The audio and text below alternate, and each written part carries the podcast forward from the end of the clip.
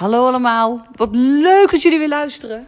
En ook met zoveel mensen, het worden er steeds meer. Ik zie gewoon uh, dat het groeit en ook aan de reacties en zo. Uh, uh, ja, super vet gewoon. Want ik heb, ik heb echt, ik zit hier nu in de kamer, ik heb de houtkachel aan. Mijn zoon die is boven lekker aan het gamen, dikke prima. Het is herfstvakantie. mijn vriend die is nu naar een hele leuke muziekmiddag met vrienden... waarbij ze allemaal een nummer inbrengen uit de jaren tachtig... en daarover kletsen onder het genot van een biertje. Ook super vet. Dus ik zit eigenlijk een beetje alleen hier met de houtkachel uh, op de bank een beetje muziek te luisteren. En toen dacht ik, weet je wat, ik kan weer een podcast opnemen. Maar eerst even wat over mij, heel kort. Ik ben Suzanne van Eert. Ik ben dus astroloog en theaterdocent. En in deze podcast deel ik van alles over astrologie, maar wel down to earth. Want ja, ik kom uit de polder. Ik kan niet anders, jongens. Ik ben gewoon boerendochter, opgegroeid op de boerderij. Dus het moet een beetje met twee poten in de klei, zullen we maar zeggen. Um, en dat deel ik met jullie gewoon omdat ik het gewoon hartstikke leuk vind. Nou, um, het leuke is bij die podcast die ik altijd maak, dat ik nooit precies weet wat van tevoren wat ik ga vertellen. Dus dat ik het heel erg in het moment laat zijn. Uh, ik heb nu wel bedacht dat ik wat ga vertellen over de Pluto-kraak. Ik kreeg daar inderdaad laatst een vraag over van iemand. Uh, maar meer mensen. Uh, ik merk dat er best wel interesse naar is. En ik kom het ook wel regelmatig tegen in consulten. Ik ben van 1982, 7 juni 1982. En mensen van mijn leeftijd, ik ben dus nu 39 jaar. Hij is vorig jaar al dik ingezet, die Pluto-kraak. Nou, dus rond deze leeftijd, die hebben daar dus nu ook mee te maken. Dus ik kom het ook tegen in consulten. En dat is niet de makkelijkste uh, uh, stand die je kan hebben als je de Pluto-kraak hebt. Die, die kan heel intens zijn. Uh, want je kan het gevoel hebben dat je alle controle om je heen verliest. Maar eerst even wat over Pluto. Pluto is een, een, planeet, het is de verste planeet. Doet 246, 247 jaar een rondje om de zon. Hij hoort officieel, is het geen planeet, planeet, mag je geen planeet meer noemen, maar is het een dwergplaneet. En hij is onderdeel van meerdere Plutoïden. Saskia van Vliet heeft daar een heel mooi boek over geschreven, als je daar meer over wil weten. die heeft ze allemaal uitgezocht en wat, wat de betekenis daarvan is en hoe dat inwerkt in je leven. Dus dat is wel heel leuk om daar eens naar te, kijken als je, het als, meer in, ja, als je meer wil weten. Um, uh, Pluto gaat, gaat echt over, over diepe transformatie. Daar waar de Pluto in jouw horoscoop staat, uh, dat is de plek waarbij jij, waar, waar je soms het een doet, maar eigenlijk diep van binnen het ander wil.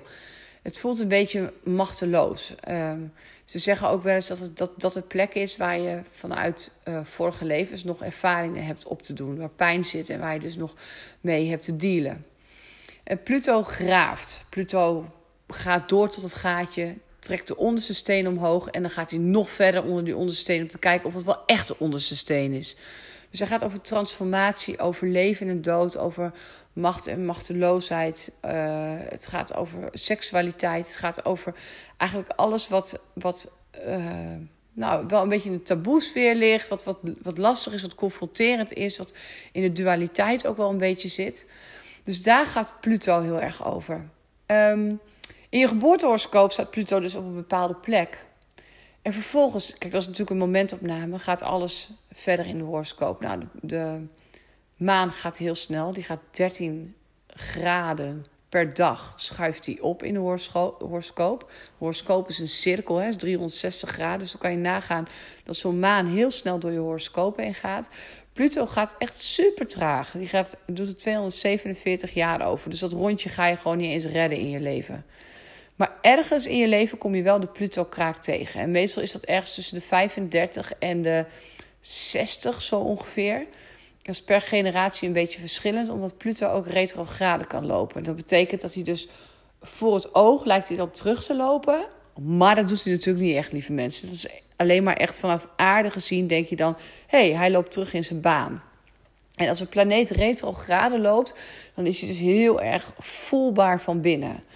Um, nou is Pluto ook nog een transpersoonlijke planeet. Dus het is een planeet eh, die je niet direct in je gereedschapskoffer zomaar even kan pakken. De planeten zijn zeg maar de gereedschap in je, gereedschapskoffer. Van hoe, ga jij hoe werk jij daarmee op aarde? Wat, wat pak je daaruit? Um, Pluto uh, staat zo ver weg dat het, dat het een transpersoonlijk planeet is. Dat komt omdat hij natuurlijk hij gaat over een hele generatie.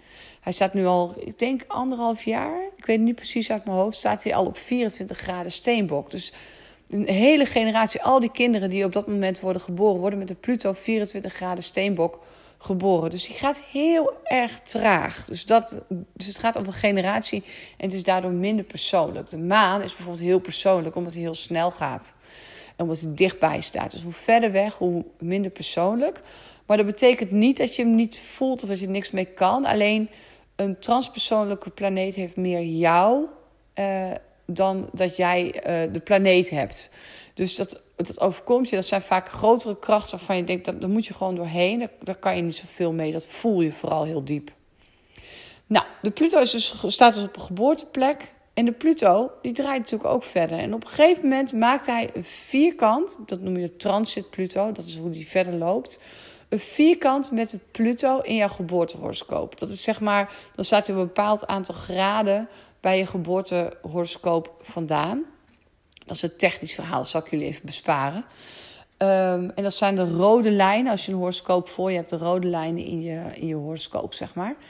Nou, als die Pluto, transit Pluto, een, een connectie heeft met de radix Pluto, of de geboortehoroscoop Pluto, uh, dan gebeurt er van alles met je. En ik, ik kan eigenlijk alleen maar uit eigen ervaring spreken, omdat ik daar nu nog steeds middenin zit.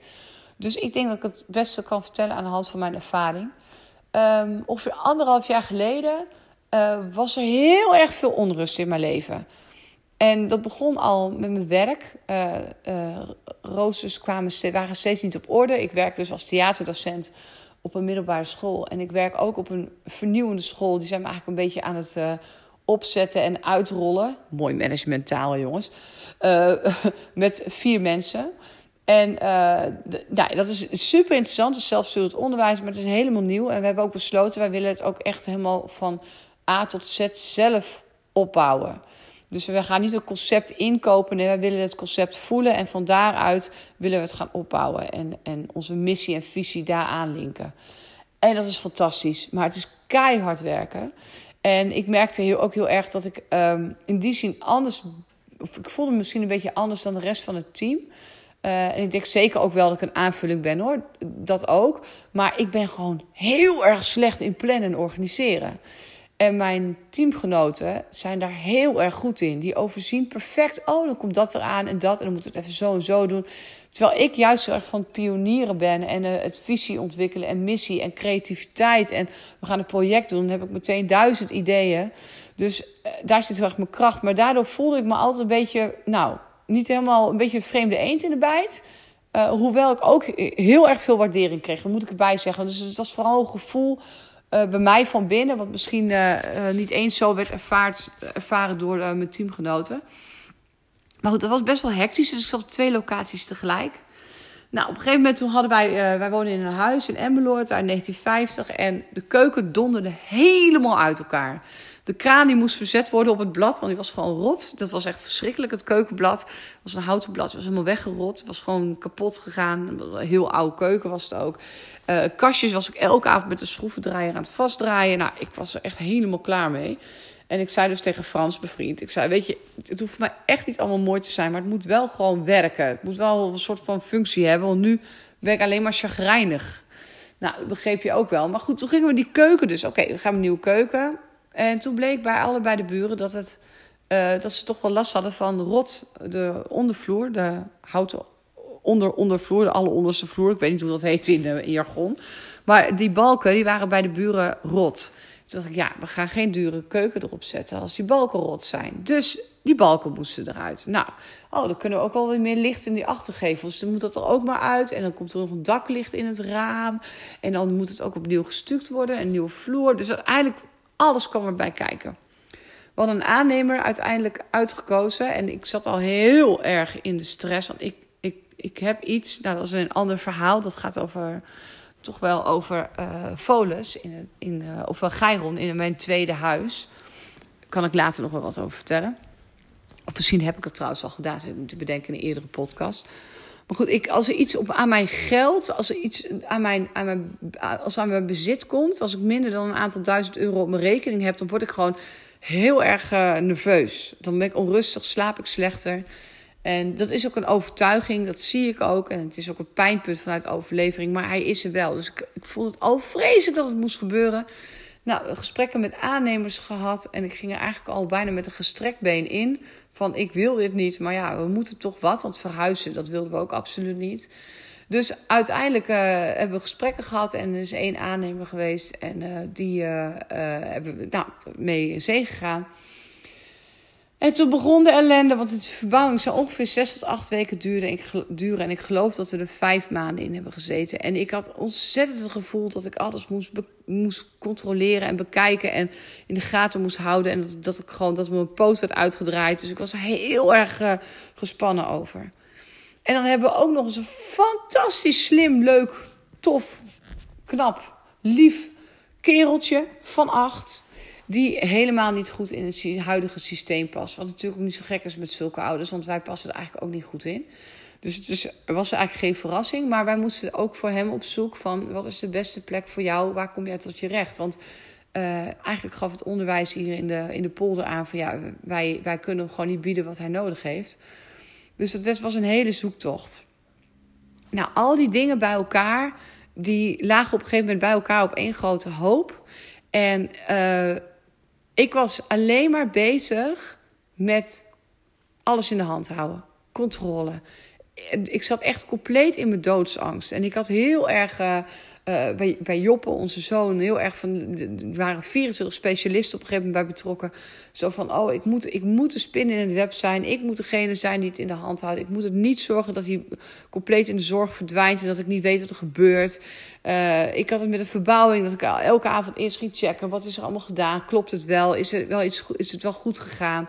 Um, nou, uh, ik zat, moest ook achter de, de, degene die hier uh, bezig was ook aan, omdat hij gewoon zijn afspraken niet nakwam of er niet was. Nou, en dan had ik ook nog mijn werk waar ontzettend veel stress en toestanden was. En op een gegeven moment, toen was ik gewoon helemaal op. Ik, ik kon niet meer. Ik stond boven aan de trap. Ik had borden in mijn handen, want we aten op zolder in die tijd. En ik dacht, als ik nu gewoon naar beneden val en gewoon heel complex mijn been breek en dan mijn telefoon niet meeneem naar het ziekenhuis, dan hoef ik niks meer. En toen dacht ik, ho, stop. Dit kan niet meer. Ik heb mijn leidinggevende geappt. Ook wel misschien een lichtelijk paniekerige appje, want ik wist, echt, ik was, wist me echt geen raad meer. Het was niet dat ik dood wilde, hè, mensen, maar ik voor de duidelijkheid. Maar ik wilde gewoon echt een complete fysieke time-out, waardoor mijn hoofd ook stil kwam te staan. Dus dat. Dus mijn leidinggevende geappt en uh, die belde meteen terug. Die had ouderavond en die belde terug. Suzanne, ik, uh, ik, ga, ik gooi er nu uit. En uh, ik heb ook meteen aangegeven, ik wil naar de bedrijfsarts. Want dit is, iets, dit is een staat van zijn die ik niet ken bij mezelf. Dit wil ik gewoon niet. Nou, dat is ook meteen in, in, uh, in gang gezet. Ik ben ook bij een psycholoog. Heb ik ook meteen aangegrepen, werd aangeboden. Ik zei, zeker wil ik naar een psycholoog. Want ik wil het uitzoeken hoe dit werkt en zo. Dat is ook heel goed geweest allemaal. Maar op het moment dat ik thuis kwam te zitten... Toen zei mijn moeder, die ook astroloog is... waar ik, waar door besmet ben... zoals je misschien in een eerdere podcast hebt kunnen horen... die zei, zus, je moet toch echt even in je horoscoop kijken. Doe het even. Want die Pluto, jongen... Dus ik denk, nou, hop, wat zou het zijn? Dus ik op die uh, de computer opstarten, uitdraaien, uh, de transitprogressies eromheen. En er werd van alles geraakt in mijn horoscoop op dat moment. Dus aan alle kanten was één grote onrust. En het was voor mij zo fijn om te zien van... ah, dit is er gaande en zo lang duurt het ongeveer nog. En die Pluto, die maakte de meeste indruk. Want die Pluto, die, die uh, gaat ook over macht en machteloosheid. Ik heb me zo machteloos gevoeld. En pas op het moment dat ik, dat ik tegen mezelf zei... ik kan niet meer, toen kwam ruimte. En toen uh, kon ik tot rust komen. Dus dat was, dat was ontzettend prettig eigenlijk. Maar die Pluto, die, die, die, die, die rammelde aan alles. En steeds weer, elke keer als ik dacht van... nou, nu is weer rustig, hop, dan kwam er weer wat op mijn bordje te liggen. Dus vooral dat, dat macht- en machteloosheid gevoel, die heb ik heel erg ervaren. Uh, en bij mij uitte zich dat in complete controle willen hebben op alles. Dus alles controleren en nakijken en in de hand houden. En uh, overal had ik briefjes liggen. Ik sliep ook nauwelijks meer, want ik had overal aantekeningen naast mijn bed ook weer, weet je wel. En las ik dat weer door en denk ik, ik ben toch weer wat vergeten. Oh, moet het... Nou, elke keer was er wat waardoor ik weer uh, in die onrust zat. Tot ik op een gegeven moment dacht, ik doe het niet meer. En ik heb mijn spullen gepakt en ik, uh, nou, we zijn toen een tijdje even in uh, een huis, vakantiehuisje geweest. Wat heel fijn was. En daarna gingen mijn ouders twee weken op vakantie. Konden we op de boerderij, dus dat was ook super. En toen kwam ik langzaam tot rust. Maar dat, die, wat het mij op heeft geleverd uiteindelijk is, en ik zit er nog steeds in, ik kan hem af en toe nog voelen, uh, is dat ik veel meer mijn essentie ben gaan leven. En ik denk dat Pluto dat ook van je vraagt. Die zegt: Oké, nu ben je heel erg met vorm bezig. In mijn geval controle uh, houden op weet ik veel wat allemaal. Maar wat moet jij nou eigenlijk leven? Wat is nu belangrijk? Wat is aan de orde voor jou? Wat, uh, wat ga je doen? Want dit kan zo niet verder. Nou, ik heb die astrologie weer opgepakt. En nou, daar werd ik heel erg blij van. Die had ik echt nou, jaren eigenlijk gewoon in de kast gegooid. En ook als mijn moeder met me begon te praten, dan luisterde ik wel. En ik deed dat nee, maar dat was het ook. En het was heel lang gewoon niet de tijd. En ineens dacht ik, ja, maar dit moet ik gaan doen. En ik, ik heb er wat een post op uh, Facebook erover gezet. En uh, ik kreeg er hele leuke reacties op. En op een gegeven moment, nou, kijk je eens een keer bij, uh, uh, bij de buren in de horoscoop. En dan, dan kijk je eens een keer iemand die zit in een relatiecrisis. Kijk je daar eens naar. er wordt een kindje geboren van een vriendin. Nou, de horoscoop pak je erbij. Dus op alle vlakken was ik daar eigenlijk stiekem wel weer mee bezig. En het grappige was, ik heb astrologie heel lang ook het gevoel gehad toen ik dat ook deed, het, was, het, is, het is, het was, maar het is ook nog steeds zo'n passie van me dat, dat ik mezelf moest verdedigen. Zo van, oh ja hoor, zweefteverij, astrologie, oeh oeh, weet je wel. Dat in de nuchtere polder. Heel lang heb ik dat gevoel gehad. En toen niet. Ik dacht, ja, maar dit, dit hoort gewoon bij mij. En dat heeft Pluto me ook laten zien. Dat de bril waarmee je kijkt uh, naar het leven, dat krijg je ook terug. Dus op het moment dat jij... Uh, uh, nou, een heel simpel praktisch voorbeeldje. Op het moment dat je zwanger bent dan zie je overal om je heen mensen die zwanger zijn. Die anders zijn die er ook wel, maar die zie je niet. Dus dat wat je ziet, wat, je, wat, jij, wat je ziet door jouw bril, dat krijg je ook terug. En uh, ik was heel erg met mijn ego ook bezig, merkte ik achteraf. Mijn werk was, was compleet verbonden aan mijn ego. Ik was de docent drama in de Noordoostpolder en iedereen kende mij. En dat vond ik ook hartstikke leuk.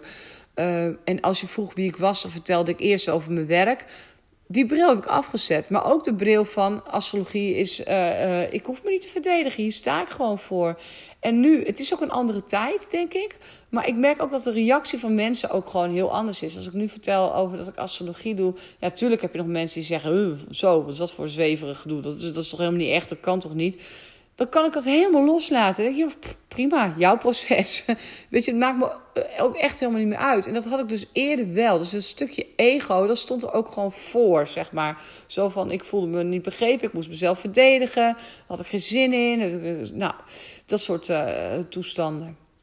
Ik merkte het laatst ook aan vrienden dat we rond de vuur stonden. Ik sta bijna, bijna elk weekend op vrijdag ga ik naar een goede vriend van mij toe.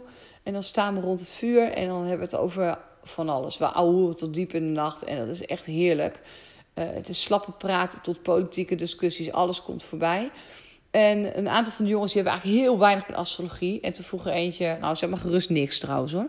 Maar toen vroeg er eentje aan mij van, uh, ja, hoe gaat het nou met je bedrijf? En het was op, oprechte interesse. Dus ik vertelde dat het heel goed ging en heel veel consulten had en zo. En toen zei hij, maar wat doe je dan allemaal? Dus ik vertelde wat, vertelde wat ik allemaal deed. En zo, oh ja, ik heb ook nog een podcast. Nou, ze waren helemaal, een podcast, Suzanne heeft een podcast. Jongens, hoor je dat? Suzanne heeft, jezus, wat vet joh. Dus dat was een heel erg leuk gesprek kregen we daar eigenlijk over. Ik weet trouwens niet of ze me al hebben geluisterd. Maar alleen al dat die, openheid er was. Dat ik niet al met censuur de wereld betrad. Met, oh ja, ze zullen het wel weer stom vinden. Maar alleen maar met die openheid, daarmee uh, uh, was er ook openheid terug. En ik merk dus dat dat laagje ego, uh, dat dat er niet meer zo toe doet. ik heb het laatste half jaar ook geen drama gegeven uh, op school. Ja, wel twee uur op Xtuur, maar niet meer op het Zuiderzee Lyceum, waar ik al 14 jaar les geef. Die heb ik aan iemand anders overgedragen. En dat vond ik heel lastig, omdat het een stuk van mijn identiteit was. En nu vind ik het prima. En ik merk, joh, dat, ik ben geen greintje minder leuk of weet ik veel, uh, door minder populair of minder, uh, nou, noem al die ego-toestanden maar. als ik geen drama geef, weet je, dat, dat is, dat, dat, uh, dat ben ik niet, dat, dat doe ik. nou, dat, dat heeft Pluto mij heel erg gebracht. En wat ik ook veel meer doe, ik, ik ging altijd door. Ik heb toch een overtuiging, en dat is denk ik ook wel heel polders. Dat is uh, accepteren en doorgaan. Weet je, gewoon, je zeurt niet, je gaat gewoon door. En nu ben ik veel bewuster naar mijn lichaam aan het luisteren. Ook letterlijk naar mijn lichaam, want ik ben eigenlijk gewoon soms een half wandelend hoofd, zeg maar. Kan, kan ik best wel zeggen van mezelf, mag veel meer in contact staan met wat ik voel. Dus ik ben veel meer naar mijn lichaam aan het, aan het luisteren. En daar de keuzes voor maken. En uh, Aukje Borstokroos van de, de podcast Natuurwijze. Echt een aanrader trouwens. Superleuk mens.